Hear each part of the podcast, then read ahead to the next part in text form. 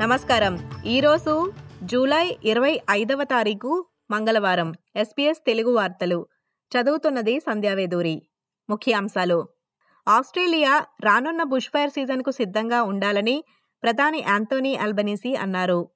భయంకరమైన రెండు వేల పంతొమ్మిది రెండు వేల ఇరవై బుష్ ఫైర్ సీజన్ తర్వాత న్యూ సౌత్ వేల్స్లోని సౌత్ కోస్ట్ ప్రాంతం మిల్టన్ను పునఃస్థాపించడానికి సహాయం చేసిన వాలంటీర్లతో ఆయన ఈ ఉదయం మాట్లాడారు.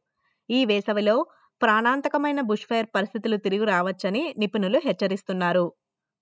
ఆస్ట్రేలియాలోని అతిపెద్ద యూనియన్లో ఒకటైన కన్స్ట్రక్షన్ ఫారెస్ట్రీ మైనింగ్ మరియు ఎనర్జీ యూనియన్ సామాజిక సరసమైన గృహాలకు పెద్ద వ్యాపారాలపై పన్ను విధించాలని కోరుతున్నారు. వారు మాట్లాడుతూ దేశం యొక్క గృహ సంక్షోభాన్ని పరిష్కరించటానికి లాభాల పన్నును డిమాండ్ చేస్తున్నారు. అత్యధిక లాభాలు ఆర్జించిన కంపెనీల్లో సున్నా పాయింట్ మూడు శాతం కంపెనీలకు మాత్రమే పన్ను వర్తిస్తుందని యూనియన్ పేర్కొంది. ఆస్ట్రేలియా లైంగిక సమ్మతి చట్టాలపై మూడు రోజుల సెనేట్ విచారణ జరగనుంది. ఈ రోజు నుండి ప్రారంభమయ్యే సమావేశంలో దేశంలో ఉన్న అస్థిరమైన చట్టాలను ఎలా పరిష్కరించాలో చర్చిస్తుంది. ఆస్ట్రేలియా అధికార పరిధిలో సమ్మతి సమ్మతి చుట్టూ విద్య యొక్క సమర్థత లైంగిక హింస నుండి బయటపడిన వారిని న్యాయ వ్యవస్థ ఎలా ప్రభావితం చేస్తుందో అనే వివిధ అంశాలను పరిశీలించేందుకు పార్లమెంటరీ కమిటీ ప్రయత్నిస్తోంది.